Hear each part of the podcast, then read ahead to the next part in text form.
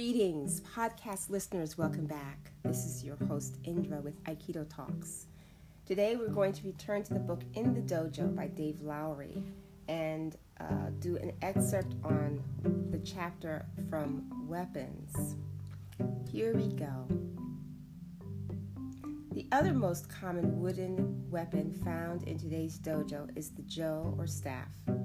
Stick weapons of this size have a long history in Japan's combative arts. The jo owes the impetus of its development to Muso Gonnosuke Katsuyoshi, born sometime in the last quarter of the 16th century. Muso was an expert in at least a couple of schools of martial art. His specialty was in the long staff or bo two different kanji are used to distinguish between the bo and the jo. The best way to think of it is that a bo is usually at least six feet long. A jo is shorter, usually around four feet. Also, the word bo refers to a wooden staff or stick. Therefore, the ir- irritating neologism one constantly hears from non native Japanese speakers, Bo staff, is as redundant as saying Mr. Man. Muso was successful in a number of duels until he met the famous swordsman Miyamoto Musashi and challenged him. Musashi defeated Muso using only a piece of wood he was carving on at the time.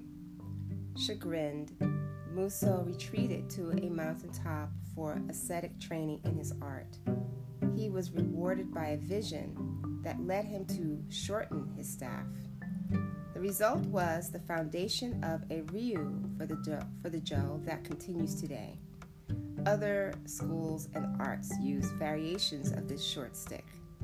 In some, it is meant as a, a sort of emergency weapon, one in a practitioner's hand suddenly when his longer staff or spear was broken in combat.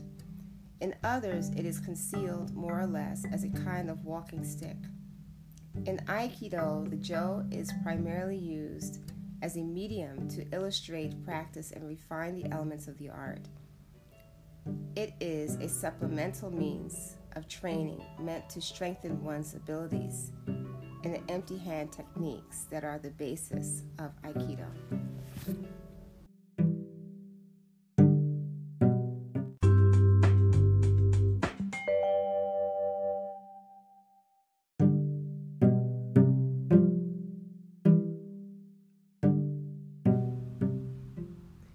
And we are back.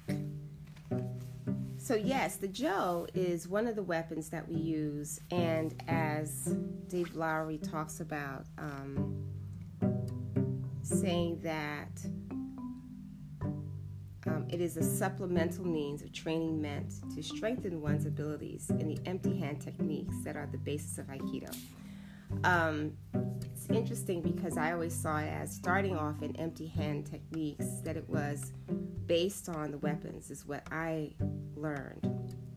Once starting the weapons classes, um, it was clear, it, it was a wonderful transition to understand the movements that I was making based on the weapons techniques right? For example, with Shihonage, which is, you know, using um, with not the Jo. Actually, you could do it with the Jo as well. You know, when we're working with um, with certain kata, then you get to see the cuts. But that's where the instructor comes in to explain the the dynamics of what the cut means and where you're placing them in your attention.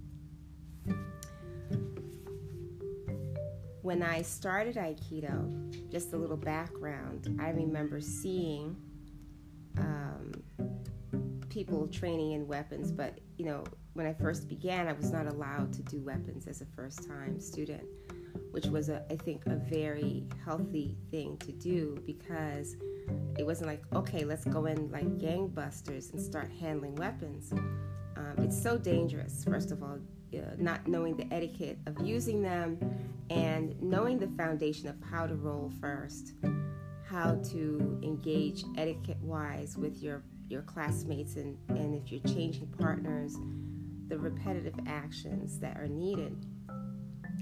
I think it was only until it's a little fuzzy what I can remember, but it was about perhaps six months in, uh, depending on, and it was only it wasn't only because of time, but it was also how was I able to handle my own body movements? You know, do I have command of my sensibilities?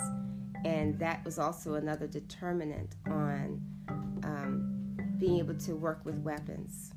And so that was the determining factor of starting a weapons class in the first place. And there were two different levels when I began, which was really instrumental.